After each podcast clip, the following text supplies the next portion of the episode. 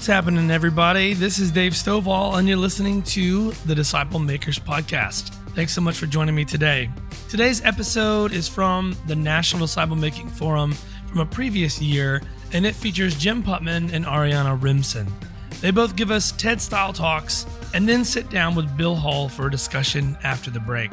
I found this episode super helpful personally as a leader of my own home group and also a transformation group that's home groups are gender mixed, transformation is gender specific. I realized several things throughout this episode that I'm doing currently that are not the best practices for being a leader. So I really love this episode for that.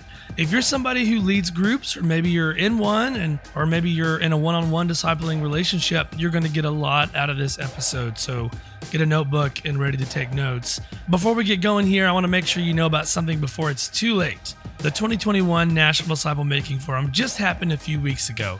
If you missed it, or if you were there but you want to go back and watch, we have all the main sessions plus four main track sessions available with a digital access pass for $79.99. That's only available from now till December 31st of 2021. I got the link in the show notes so you can go check that out. All right, let's jump in and let's hear what Jim and Ariyana have for us today.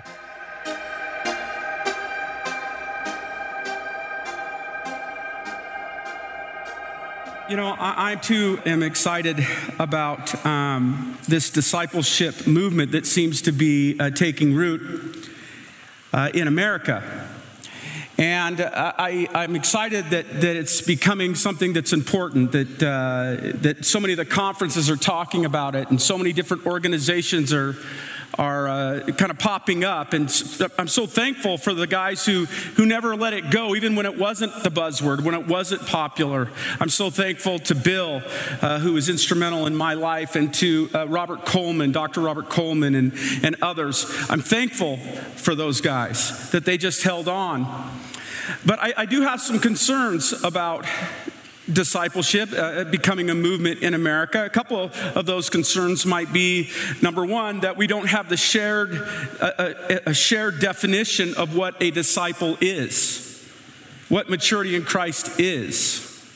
That's a, uh, it's hard to have a movement when everybody's got a different definition right? It's much like a team in the huddle in football. If you call a play, but everybody understands that differently, it's hard to have a movement that actually works when you get to the line of scrimmage. So I'm, I'm, I'm concerned about that. I'm also concerned about the, uh, you know, uh, using the word disciple and discipleship and um, having an incomplete definition of spiritual maturity. So if we don't have a shared definition or we, we have an incomplete definition, then even though, let's say we get everybody on board with a, a shared definition, but it's not the right definition, we end up taking people to the wrong place. If, you, if you're all together and you shoot for the wrong place, you still get to the wrong place. And so that, that concerns me.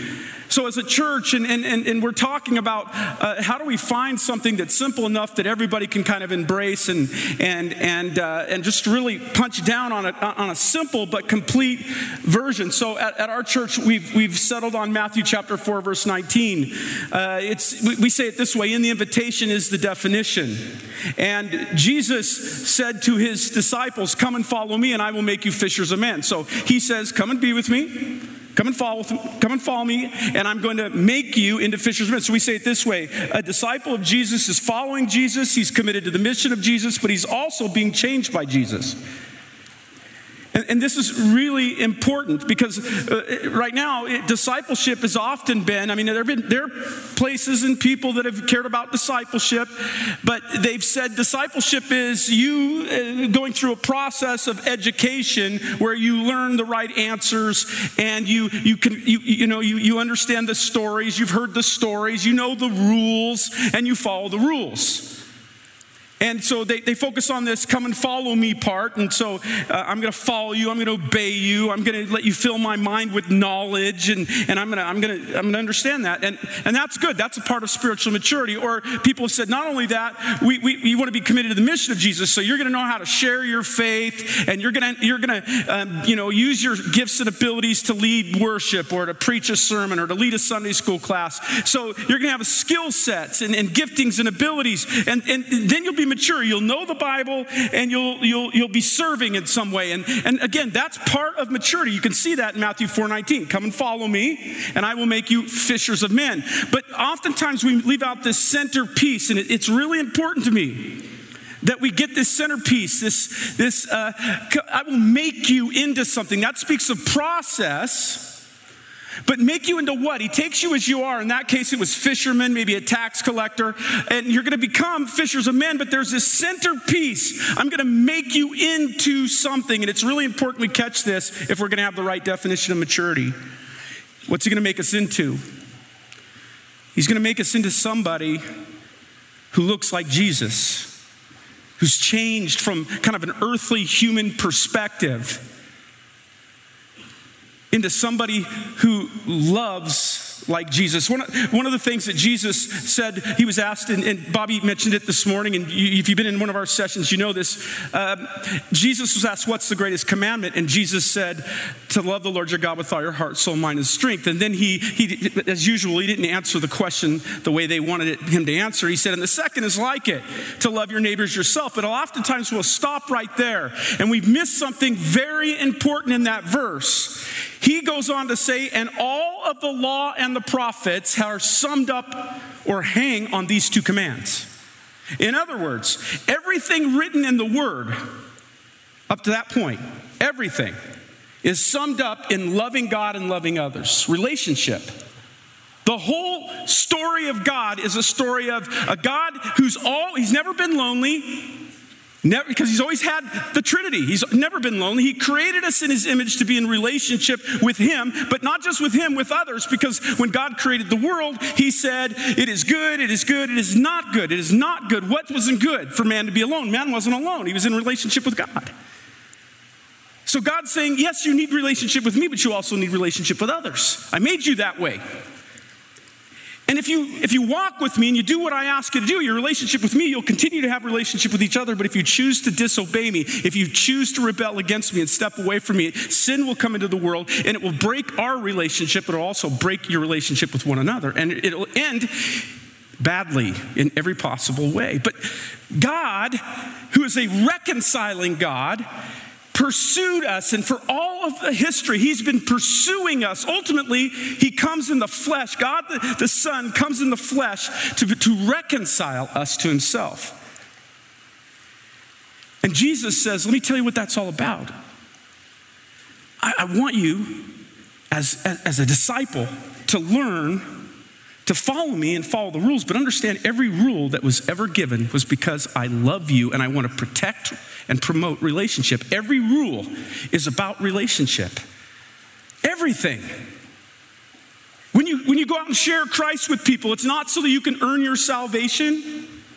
It's not so you can feel, you know, get higher up on the, on the church chart in, the, in your church. It's because you so love me after what I've done for you, and you've been with me, you've seen my heart, you've seen my perspective.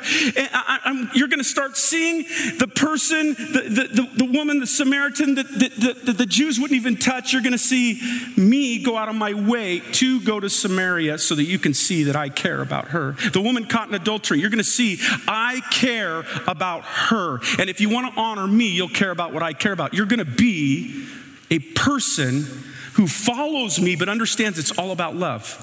Otherwise, you strain out the gnat and swallow the camel. You miss the whole point. You're going to be changed into one who loves what I love. I wait to return because I wish none to be lost. And as you spend time with me, you're going to, this love with, of, of me and love of others is going to change everything about who you are. And you're going to be known. By this, all men will know that you're my disciples. And, and I know you can't do it on your own. I'm going to give you the Holy Spirit. And all of the, the power, the fruit of the Holy Spirit is all relational fruit. Love for who? Joy. Peace with who? Patience with towards who? It's going to change everything. And so we did all that, but then Christians right away kind of messed the whole thing up, which is why Paul, by the inspiration of the Holy Spirit, has to write 1 Corinthians 13. You can know all mysteries and speak in tongues of angels and of men, but you have not love. You're, you're a resounding gong. You're a clanging cymbal. You guys have fallen back into following the rules. You're fighting about, I like Paul, I like Apollos. You're fighting about how you take communion. There's lawsuits among believers. You, you take on the name of Jesus, but you're not acting uh, according to the power of the Holy Spirit. You've forgotten. You can sell your possessions to the poor and give to whoever need, but you can do that like the Pharisees do, so that everybody will go, look how spiritual he is. Or maybe I can buy off it because I've sinned so much, I can earn my salvation by giving more money. See, you can do the right thing with the right heart. It's still not about love. You can even offer your body the flames. You can become a martyr. The Muslims do that. Doesn't, doesn't mean anything if there's no love in it. You're nothing. Because again, spiritual maturity is to love.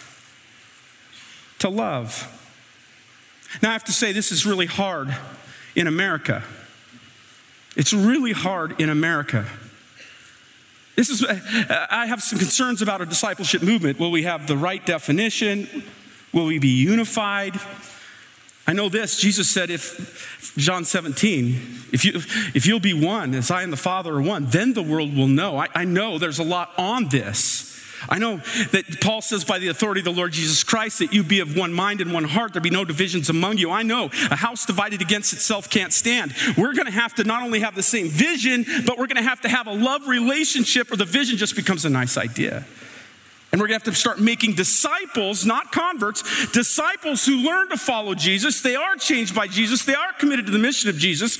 Out of a love relationship with God, there, as, as Shodankeh said today, the gas for this whole journey, the thing that changes all of us, the, th- the abiding peace that we can we cannot do anything without is this prayer life with God and others that changes us so that we can become mature in Christ Jesus. It's all so important. But here's another issue I have. It's a little concern of mine, and, and it's become really prevalent in the, the culture we're living right now in America. Chad Harrington and I, and I just love him, we, have been talking, and we, we wrote a little primer that you're all getting called The Death of Discipleship. And I think this is especially prevalent today that we have to be concerned about this. We have to be thinking about this. I think the death of discipleship is pride. Pride. And here's the problem we live in a culture that promotes pride at every turn, even within the, in the church. Pride, selfishness, ego, it's everywhere.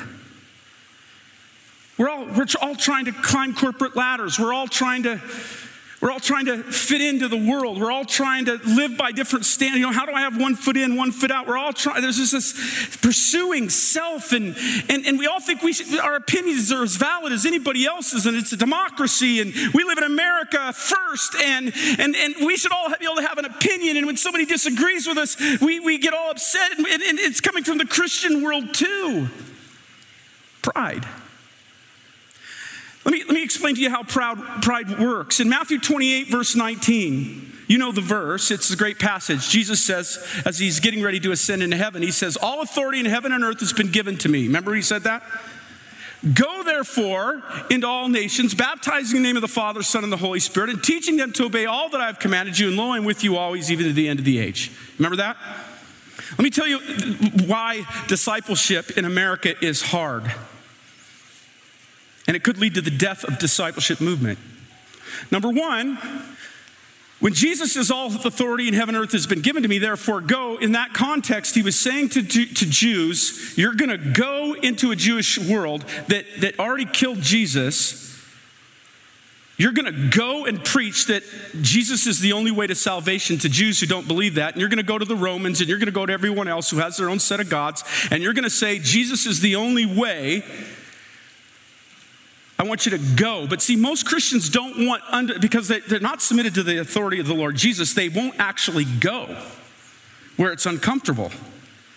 In fact, they actually want a Christianity where Jesus comes and makes me feel better and actually builds my nest Actually, actually, his job is to make me wealthy and prosperous, and I want to go to a church where I hear what I want to hear. I don't want to be told that if I'm a follower of Jesus, I have to deny myself, take up my cross daily, and follow Jesus. We want Jesus to follow us like a lap dog. Come, Jesus, come, Jesus, fetch, Jesus. We don't go. We don't witness to our friends because they might not like us. You think that was that way 2,000 years ago? They might not be liked to the point of death. You think Shodankeh likes? Uh, uh you know, he's kind of crazy. But think about it. He's going, he's doing something to reach people that aren't going to like what he has to say oftentimes, and it may cost him his life. Yet we in America, we can talk about discipleship, but if we won't get uncomfortable and cross the line and make time in our life, we can't fit Jesus in to an hour and a half a week. You can't fit him in to a class and think you're making disciples. You have to change your life. The root word of discipleship is discipline. Jesus is Lord of heaven and earth, and we're living for an eternal home. And you cannot say, I won't go to Jesus and call yourself a disciple. It's the death of discipleship. But secondly, it's the death of discipleship when some people say, I will go, but they go out to teach people, but there's some pride in all of that. Even, even how they teach and the way they live. It, it, it's kind of like, I'm, I'm, a, I'm, I'm a, you know, I have authority in Jesus Christ, I'm going to be a leader, but I'm actually going to use my leadership as a privilege to be used rather than a responsibility to die. See, when we take on the discipleship role, but we won't love and shepherd and care for and minister, and, and, and the first become last and the servant of all and wash feet. See, then we have the position, but then, you know, as Jesus said to the Pharisees, when you make disciples, you make more a son of hell than you yourself are. Why? How? Well, because when you go out in the name of Jesus, taking his name in vain, taking Jesus' name in vain isn't about not saying the Lord's name in vain like a swear word. It means when you put on the name of Jesus, you represent him. And when you don't represent him for who he is, people end up rejecting the wrong Jesus, thinking they're rejecting the right one. When, you, when you're proudly going around using your authority and position to, to lead a church and to do all these things, and it's about that. And again, we all struggle with this. I struggle with this, but when you, you use your authority to do something other than represent Jesus, who, though he was God, took on the very nature of a servant, took on human flesh, and even went to the cross, we're misrepresenting him. And that leads to the death of discipleship because those who would follow us don't actually represent Jesus. So we make disciples, but it's not Jesus' disciples and then the mission doesn't get completed. But thirdly, pride kills discipleship when I refuse to follow. Uh, when, when, when, you go out into the world, Jesus said, Go out into the world, make disciples, baptizing and teaching. You see, when we go out into the world and we reshape the gospel so that they don't have to follow God's authority and they don't even have to follow a disciple maker's authority, they don't have to learn. We just pray the prayer, raise our hands, Everybody claps. They don't have to learn anything, and they don't have to be willing to submit to the Lord Jesus or to his delegated authority, then they don't ever change. It's like wanting to be a wrestler, but I will not submit to a coach or to, to anyone to have authority to teach me the actual rules. So we call what you're doing wrestling, but it's not according to the rules, and it's not really wrestling. You just called what you're doing by the name wrestling, and you, and you just created a new sport that doesn't look anything like the, like the one it really is. It's the death of discipleship. And, and again, if discipleship is this process of following Jesus, being changed by Jesus, being committed to the mission of Jesus, if that's what true discipleship is, and there's a changing process that goes in, and, and discipleship is the process of being disconnected from God when you're spiritually dead, but reconnected to God. And then, it, and then now, as the Holy Spirit works in you and you're growing and you're maturing and you're being reconnected to others, you're learning to, rather than love self, or, and rather than take on the world's definition of love, which is all about lust or feelings, no, it's the act of the will, like God did to lay down his life for another. See, when people aren't discipled, according to Jesus' complete definition, it's the death of relationship. It's the death of love. Let me, let me just close with this verse. This is 1 Corinthians 13. And, and, you guys know, I already I kind of set it up. The church has been, in the name of Jesus, fighting about all kinds of different things. And, and he's already said, if I speak in the tongues of angels and of men, but I have not love, I am only a resounding gong or a clanging cymbal. If I have given the gift of prophecy and can fathom all mysteries and all knowledge, and if I have faith that can move mountains but have not love, I am nothing. If I give all my possess to the poor and surrender my body to the flames but have not love, I gain nothing. Now I want you to notice, not only, this is how bad this culture has gotten at this time. Not only does he say love is uh, it, love is like what it's all summed up. It's I mean it's all that equals love. Now he has to actually define love because the devil loves to let us keep our words. He just changes their meanings so that they lose their power. So now what happens is he's got to define love. So listen to what love is. Love is patient. Love is kind. It does not envy. Notice this. It does not boast. It is not proud. It is not rude. It is not self seeking. You see, pride means that I won't go. Pride means when I go, I'm, I'm, actually doing it so that I can gain status or position, or I get to use my authority in the church world to, to have somebody that's my servant. Pride says, I won't follow But God hates pride mostly because He's a God of relationship. He opposes the proud but gives grace to the humble because pride kills love.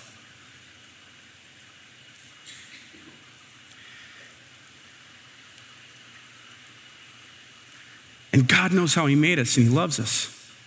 He knows we were made for it. We need love like we need water for our body. Your physical body needs love and family and nurturing in your spiritual life. You need love. You were made for it. And when pride sets in, it kills your ability to have it. And so we go around talking about Jesus, but we're not experiencing the life of Jesus because we've created a recipe of the faith that doesn't satisfy our soul. So why would those out there want it? Pride kills discipleship. And we, we have a lot of people that call themselves Christians right now. You know, in my town, it's uh, I, on their bumper sticker, they got two. They got one that says that uh, my boss is a Jewish carpenter. That's pretty cool, right? Next to it says, if you want my gun, you'll have to pry my cold, dead fingers off of it. Pride. I'm part of the Big C church, so I don't have to be under the elders of any church. I don't have to be accountable to anybody. I don't have to, you know what that means? You accepted kind of Jesus, but you've rejected his authority in your life in the body of Christ. Let me say this, and you can't be give people what you don't personally have. So let me ask you this. How many of you in here are struggling with pride in pretty much every area of your life? Let's go. Put them up. The rest of you are liars. It's time to die to self and let Jesus rule. And when that happens, it changes us, it changes what we live for, it changes everything. Pray with me. God, thanks for the night. Thank you for your word. Thank you for your love for us, that you gave us a light in the darkness. You gave us a path to follow. You came down to show us, you, you reconciled us, and you even gave us a ministry of reconciliation. You made us peacemakers because of what you've done for us. And so we, we come to you again, humbly thanking you for the forgiveness that you've given us and ask you to continue to grow us so that we look more like Jesus. It's in Jesus' name we pray, Father. Amen.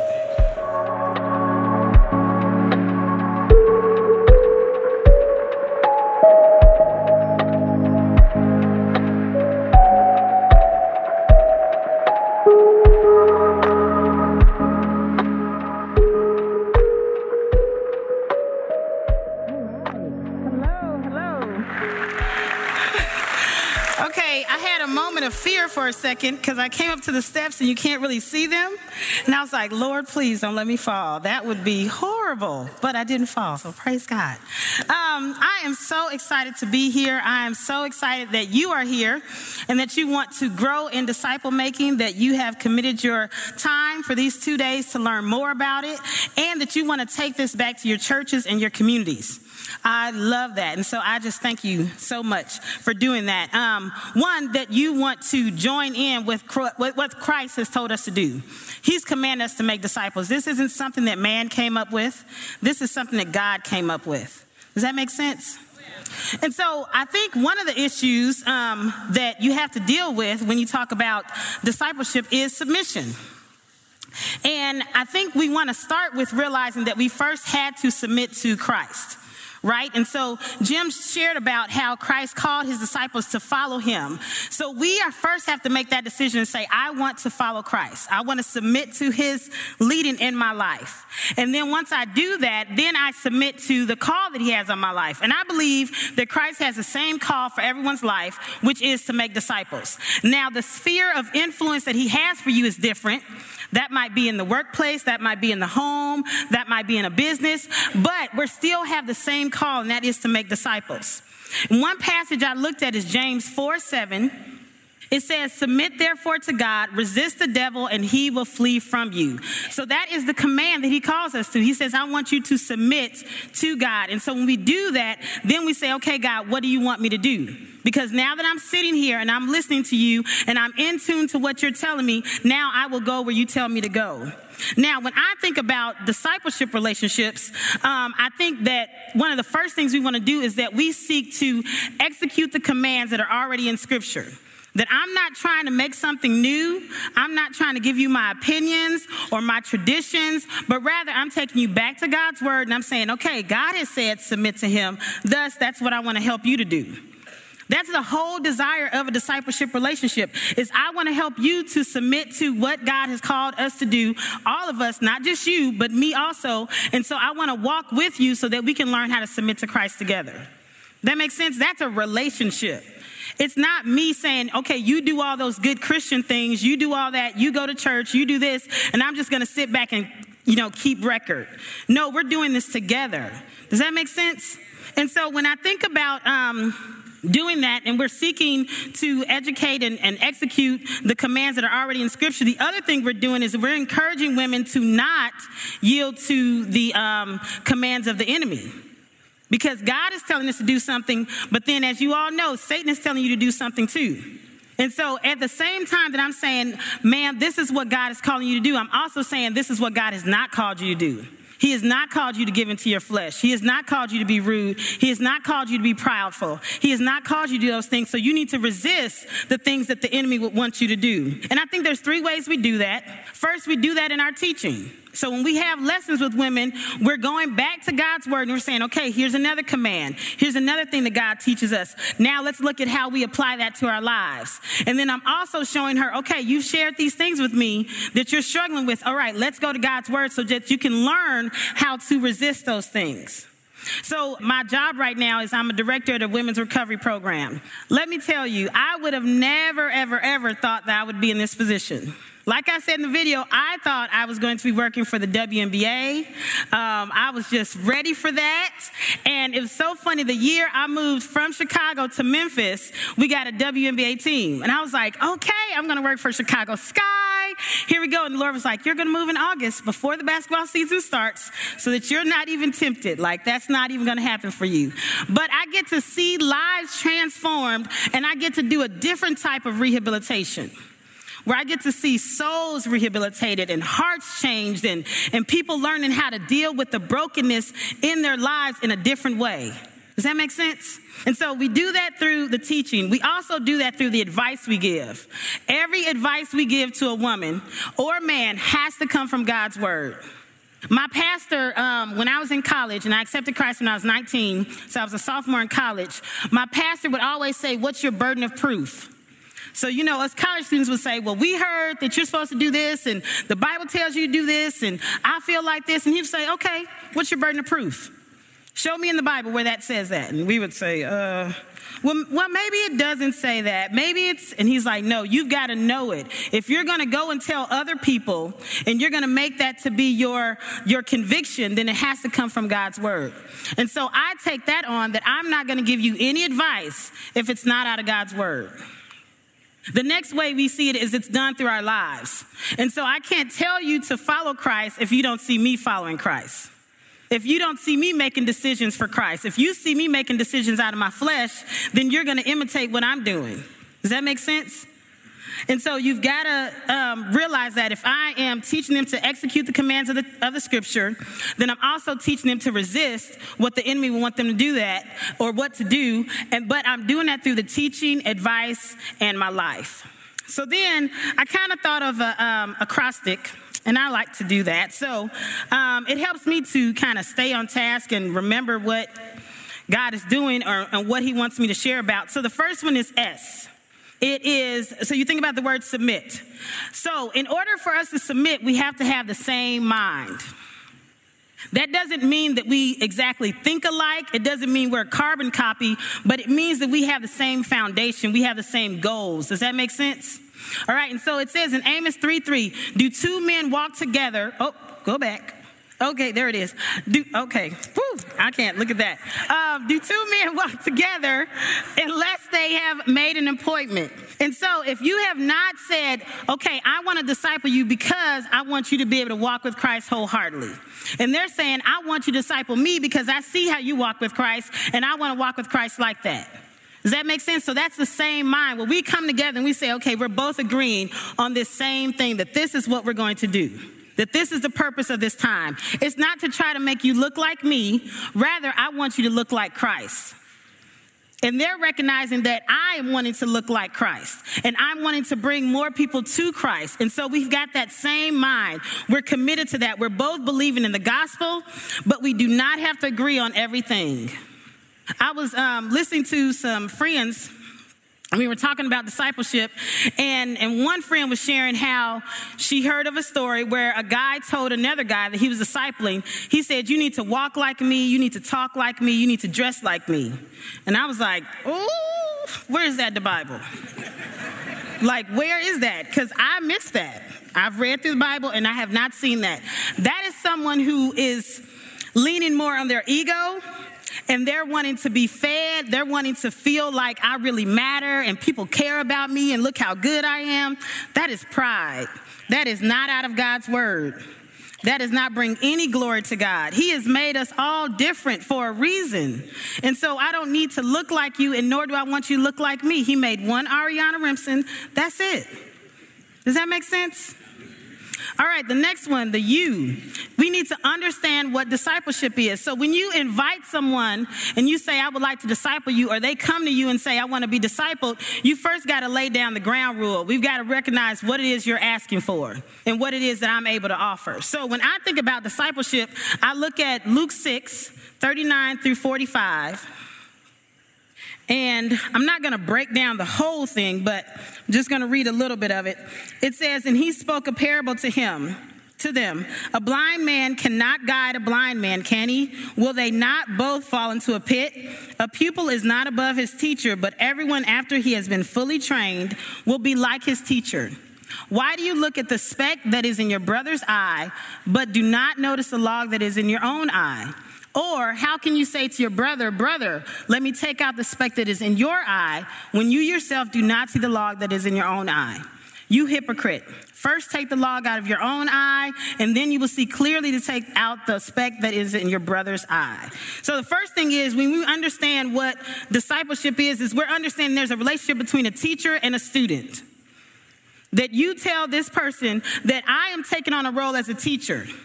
And I'm not taking that on lightly. I'm going to be in prayer about that. I'm going to be reading scripture. I'm going to be asking God to lead me. I am not taking this just lightly. I recognize that I'm taking on a huge role in your life. And then they're saying, I'm allowing you to teach me, so thus I'm going to become a student. I'm going to submit and allow you to teach me and allow you to, to train me, allow you to correct me because I want to learn from you.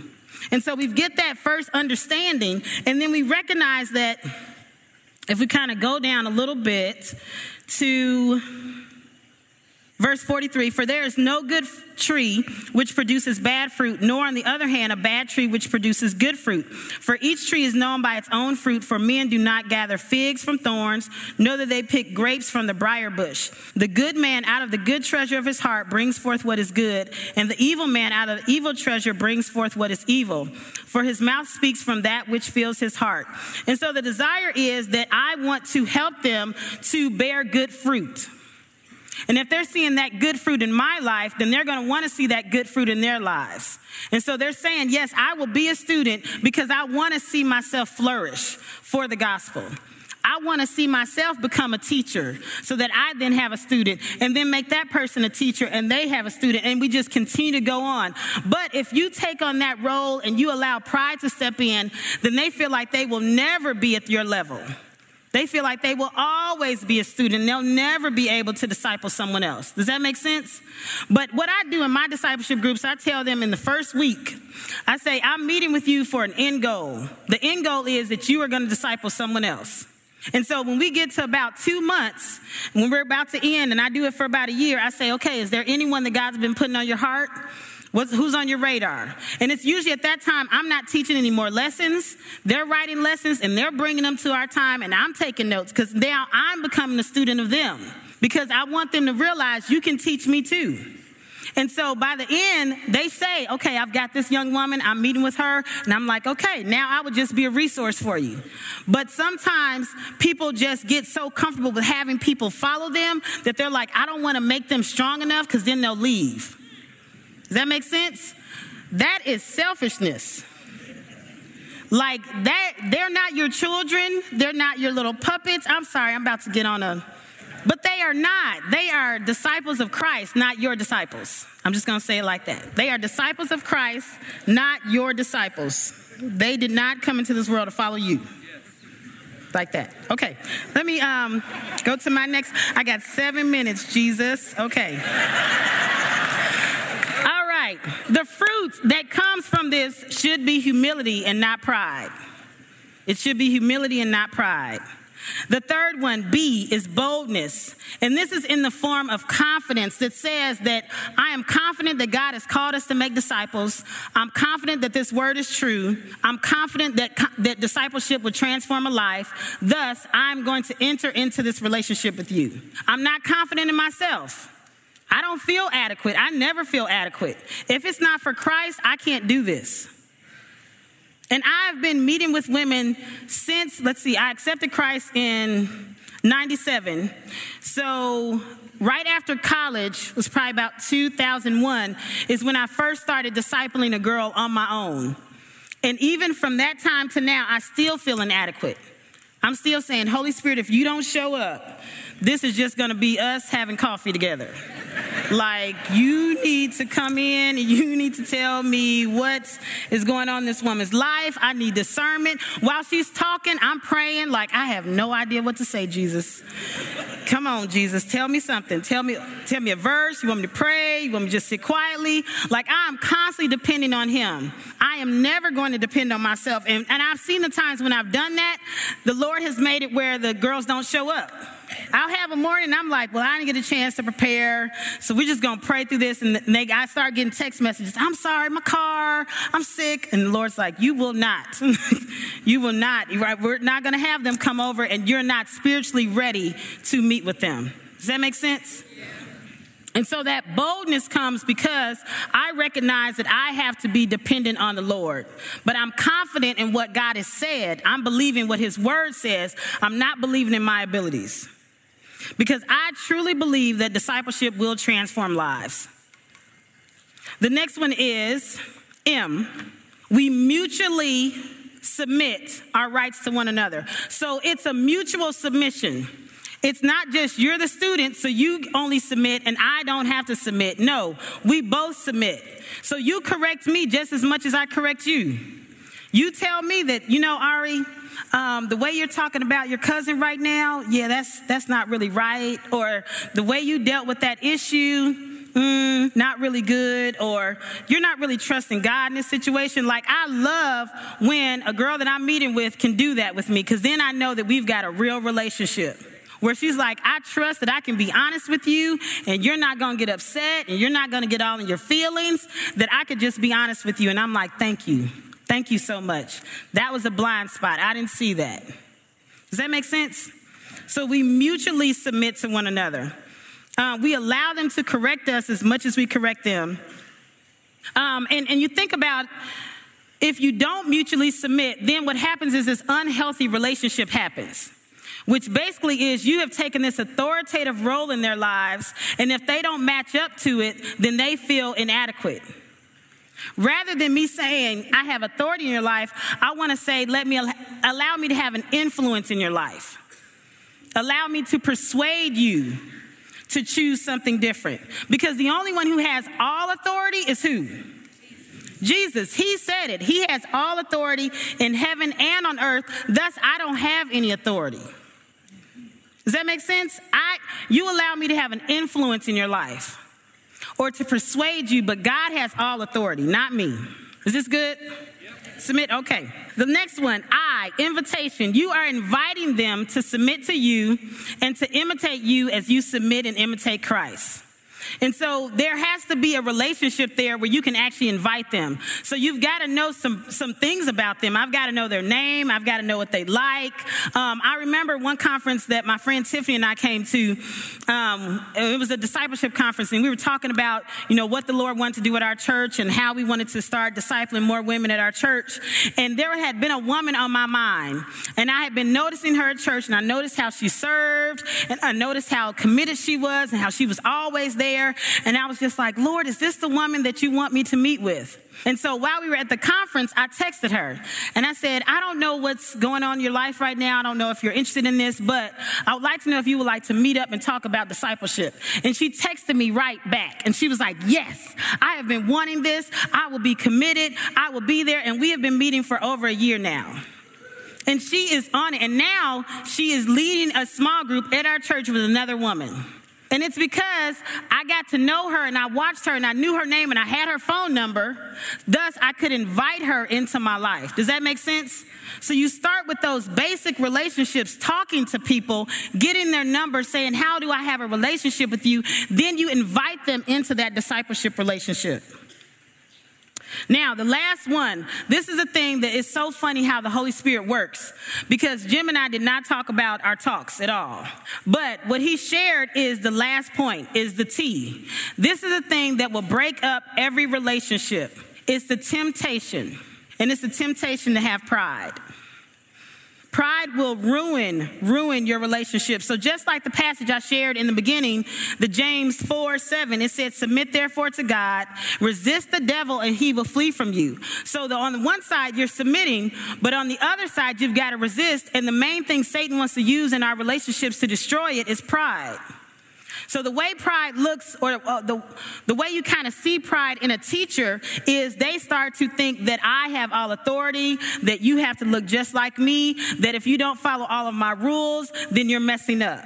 And that's pride.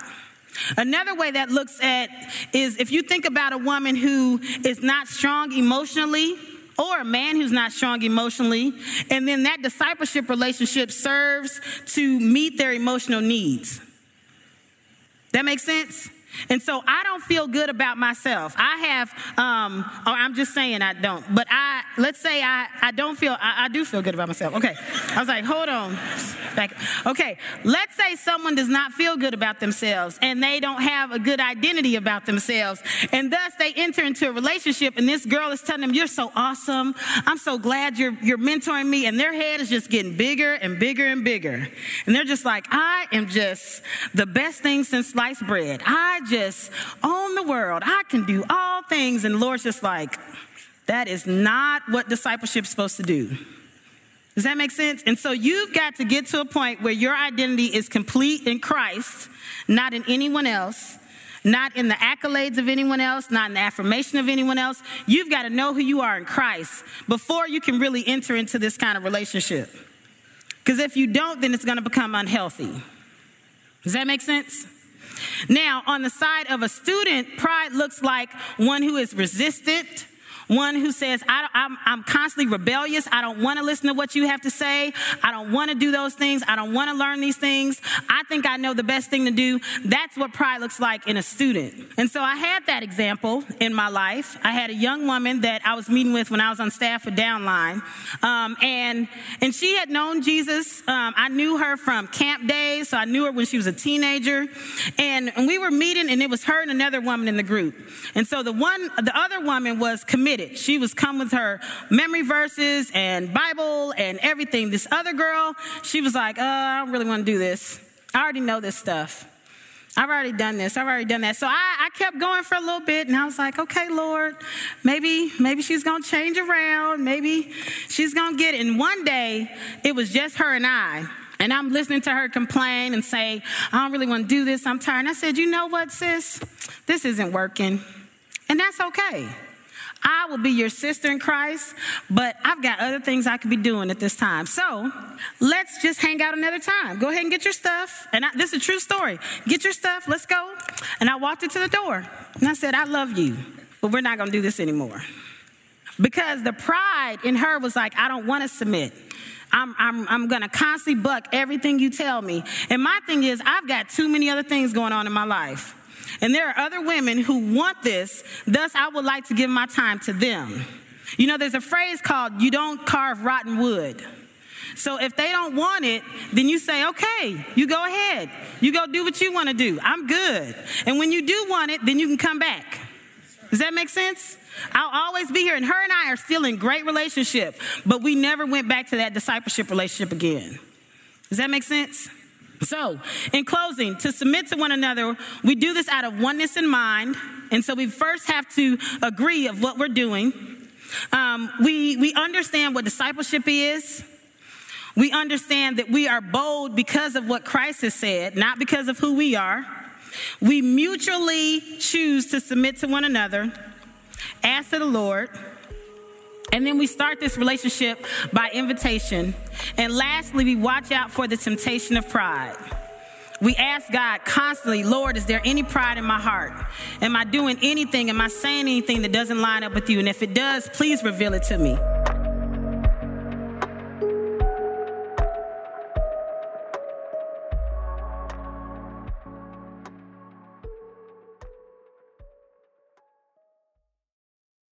I want to take a quick break and tell you about something cool happening over at discipleship.org. It's our discipleship.org collective. It's an online community for disciples and disciple makers. And if you fit in either one of those categories, then the collective is designed just for you. The website itself is super cool because it's basically like stepping into a virtual church building with a welcome center, an auditorium for our main events, and even classrooms. Right now, you can get free access to this collective with all of its webinars, seminars, ebooks, and even disciple making assessments for you personally or for your whole church. And this is a community, so you can also have the opportunity to connect with other disciple makers.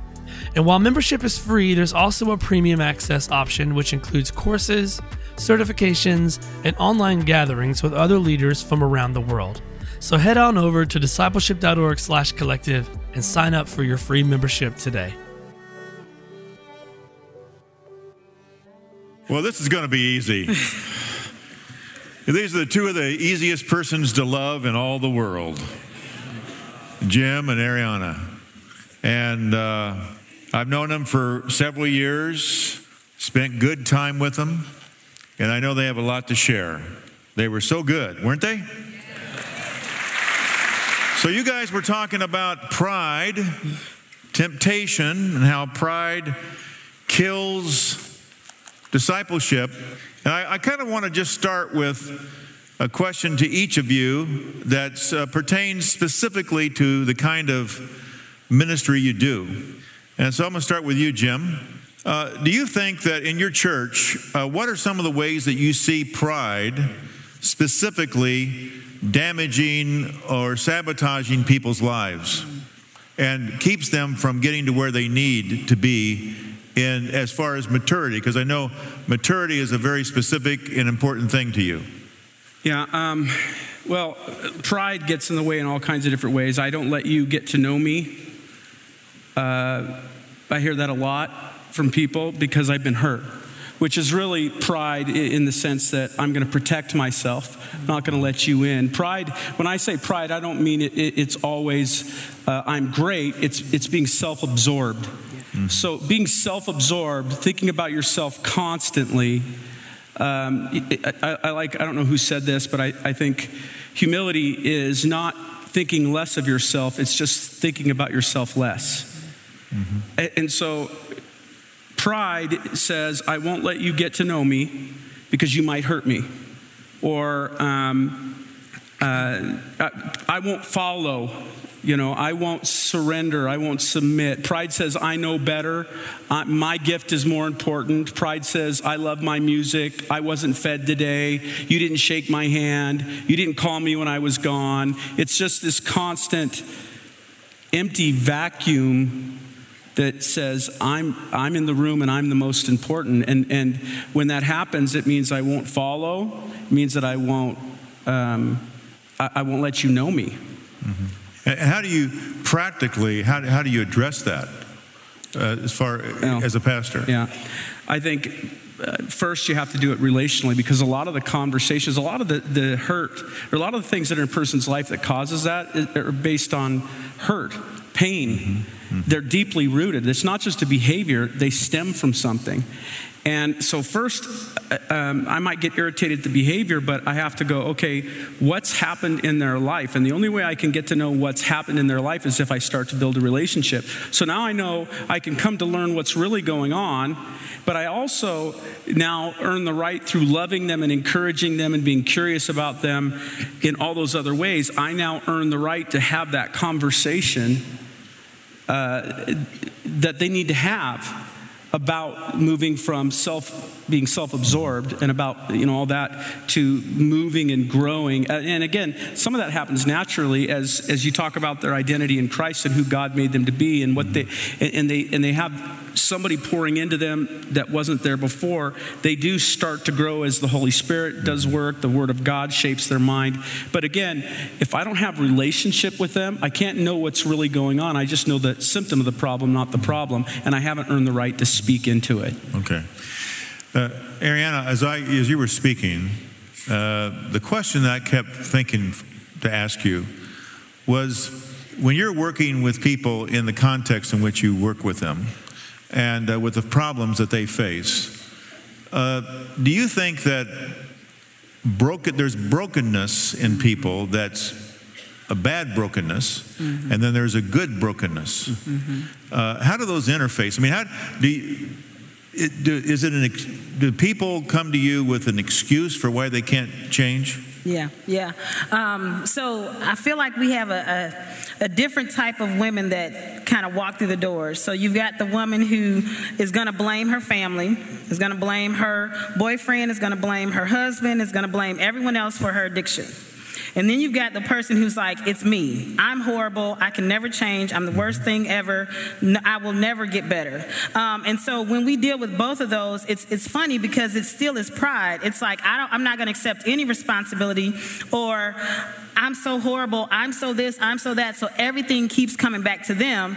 And granted, yes, you need to accept responsibility, but that you also have to recognize is that the Lord is going to redeem you if you would give him a chance, if that makes sense. And so um, one of the things we deal with is when we talk about pride to the women, we, we try to bring it up when we see their interactions with one another.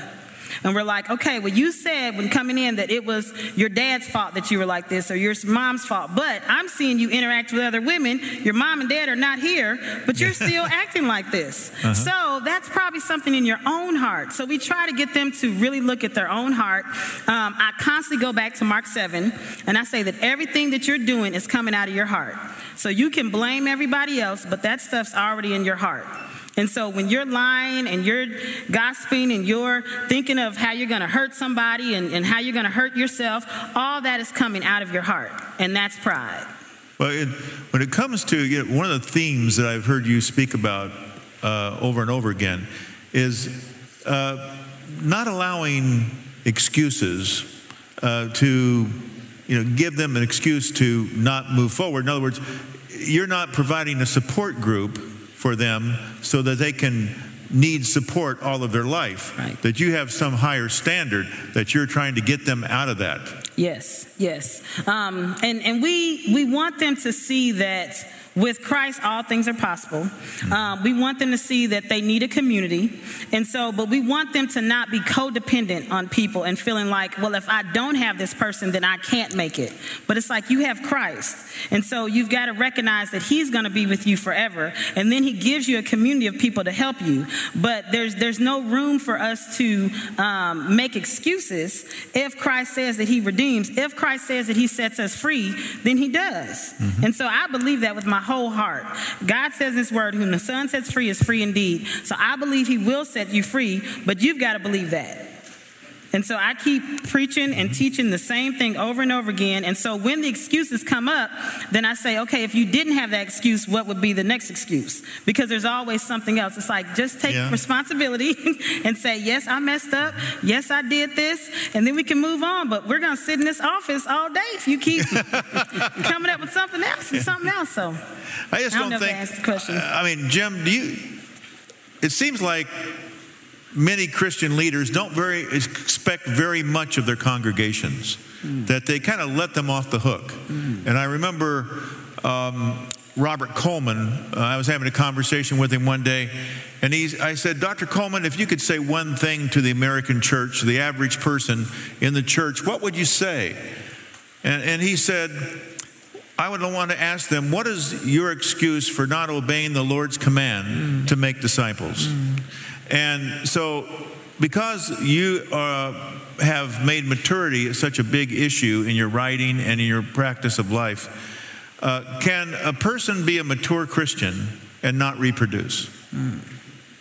Well, I heard you say two things. You said, why do pastors let their people uh, off so easily? Yeah. I don't think pastors know their people to know whether they're getting off easy or not.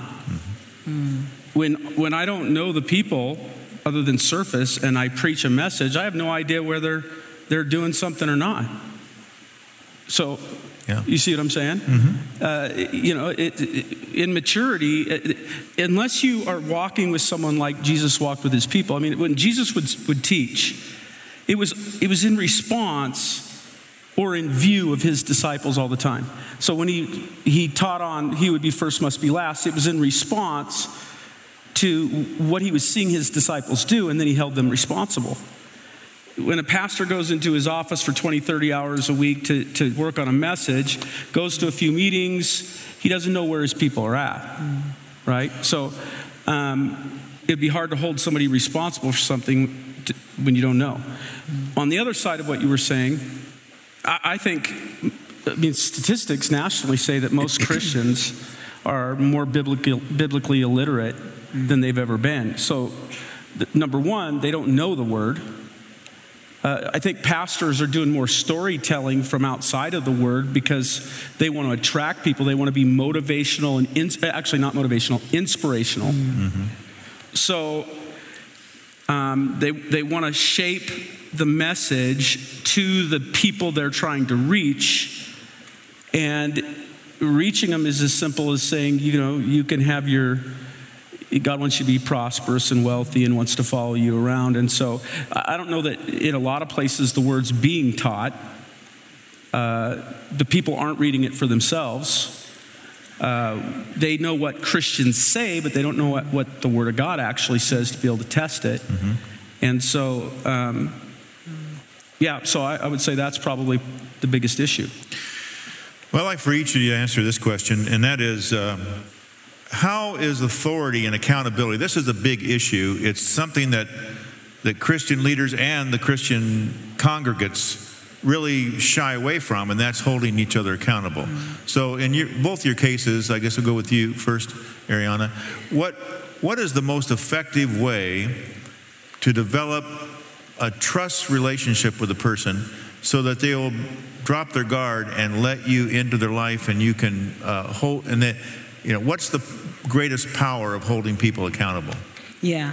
Um, Well, when I think about like discipleship relationships, I think transparency.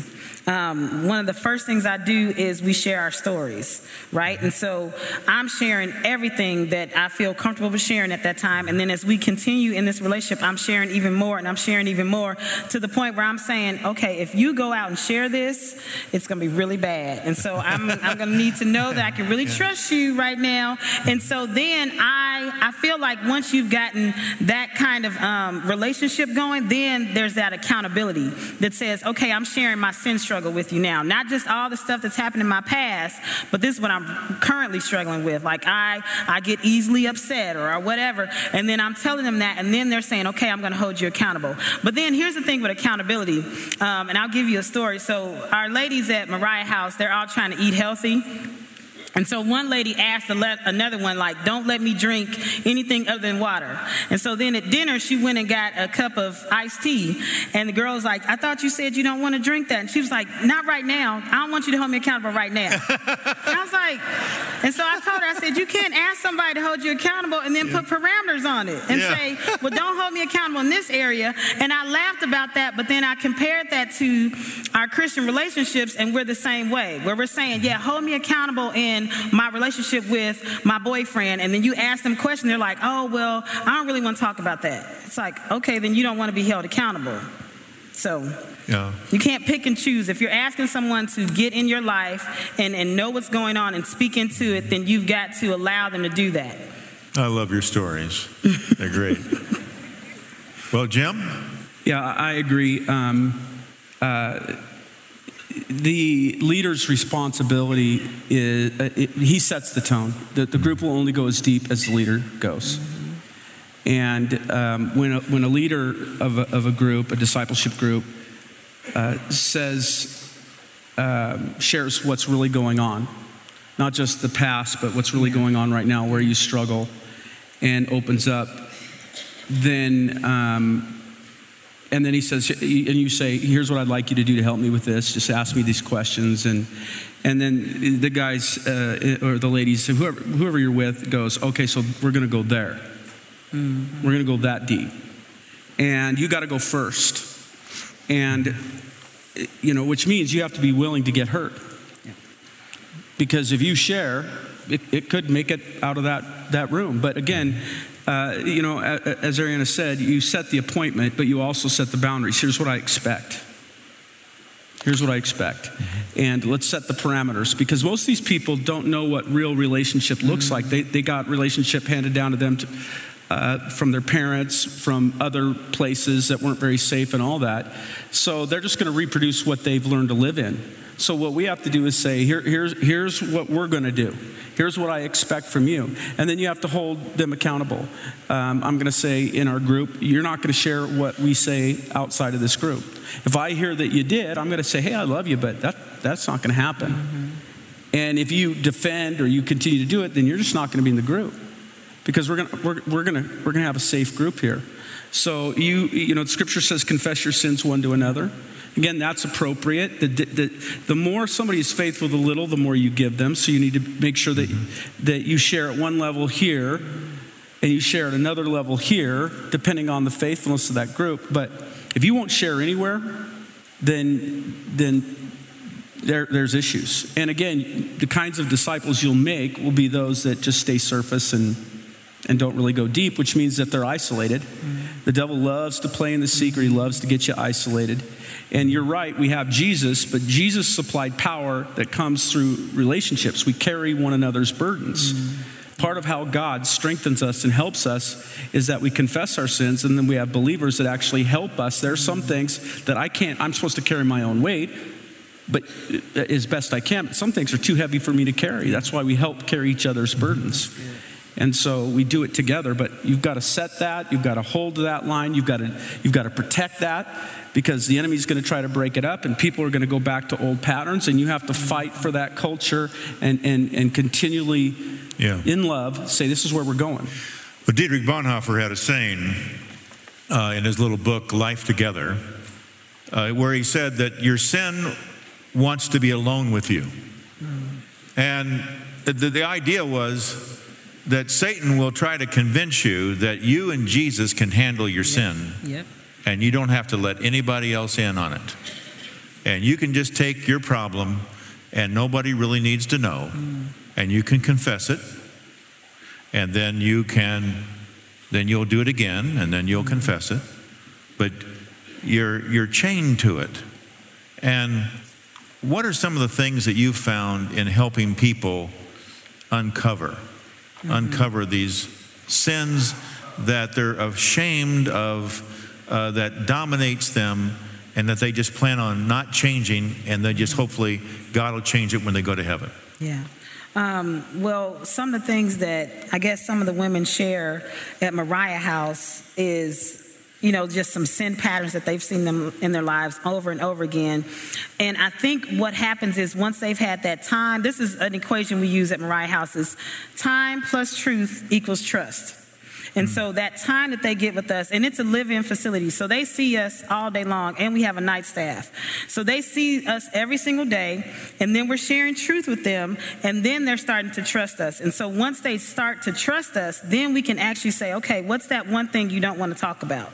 Mm-hmm. Or, or this is something that I'm seeing in your autobiography because we have them write that out. This is something I'm seeing, but you haven't wanted to talk about this yet. You know, is there there's a reason for that? But I think you have to have that time built up. Um, and, and you have to know that truth has been shared over and over again, and then the trust comes. And we tell them that with their families too, because, you know, they'll come in and they'll say, Well, my family should just trust me because I'm here. And I was like, Well, honey, this is the fifth time you've been in a recovery program. Like, it's probably not going to work like that. like, they need to see that you're committed. But I feel like people are so afraid to share their hearts because they've been um, taken advantage of so much, and, and they don't know who they can trust. And so, if they know that you're consistent and you're always going to be there, and what you say is always truth, then they they have that trust and they're able to share those hard things. Um, and then they get to see how God can redeem and how God can change and how God can forgive and and and give them new life outside of that sin struggle. Yeah, I, I would say discipleship uh, is like a plane with two wings. Um, part of what you offer people, uh, part of what Jesus offers people is a, is a real family relationship in Christ. But, but it's also a mission. So, one of the problems I have with when you go too far on the mission side, it's I got to take you through a process, you got to go through the curriculum, you got to go through the stuff so that you can go off and, and disciple somebody else, right? Um, and and we, we mission is what matters most. Then you got people with the other side of the wing, and it's relationship matters most. And we're just going to do life together, and we're going to be like this this worm and cuz. I finally found a home. I finally found what I was always looking for: a church family. And we're going to be this holy huddle and family for the rest of our life. Forget all those people out there that need Jesus because they need to go find their own family that's right right? It's both both ten- tensions on both sides, which is why, if you know that part of why they act the way they act is because of deep hurts and sins that are that are under there, and it takes time. To get to know them and where they trust you and there's consistency, tell what, what's been they've been hiding and isolating on and, and too ashamed to speak of, and what they've done or what they feel if you're just going through a program, you never get to what's really going on in there so that it stays hidden. And so they might know a bunch of stuff and they might even know how to lead a group and do a safe group, but they're not safe themselves because and so the devil still got it. Mm-hmm. And so that's why relationship is so important. You don't just go through a program. You might have been through the content. You might know all the stories, but there's still something going on in your life that's unhealthy and God God doesn't have yet. So just because you've been through the program, it's not time for you to take off and go yet. Not until we really start to deal with some of this stuff. A lot of the people I know, though, once they start seeing where you're willing to go, they give it up. Depends on what you give up. See, I've, do, I've, given, I've done enough stuff that's just so bad that I can make them feel good about themselves in about two minutes. yeah right? And now they're like, whoa, he went there. Okay, well, I'll just tell you what I got going on. All right, Yeah, now, now we can we can talk. And by the way, from them, they're going, well, I got him where I want him, so I guess I'm safe because I got blackmail material if he tells my stuff, Yeah, that's right. right? So you know, if you want to play the game, who's worse? I win usually. Mm-hmm. I mean, there's some that get me, but Yeah. I win. Mm-hmm. Now we're going to be honest. Okay, we're going to be honest. All right, now let's let's confess this. And how's that working for you? And that's that's directing your identity, and Yeah. that's directing where your life is. And and, and sometimes uh, they get they give it up so quick, and they're free. They're like they, they they're like, wow, okay, Jesus loves me. You love me. Whoa! And something miraculous happens, and they're willing to give it up. And now you can you can you don't even have to get through the whole program. They got it. They'll get there. You know, you just go to make a disciple, right? But you know the ones that have the hardest time with that are people that are religious, Christians.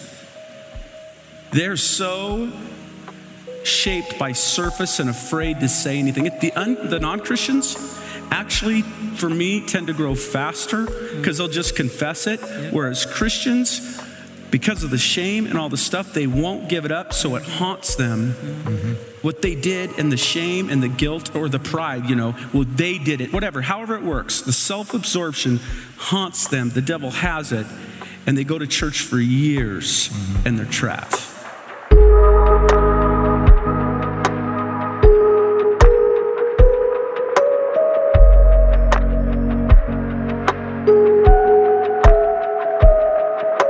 Well, that wraps up today's episode. I hope that you enjoyed it, and I hope that it helped you like it did me by inspiring me and exposing some areas where I'm weak as a leader. So I hope that I did the same thing for you and that you will continue to push forward and grow as a leader and as a disciple maker.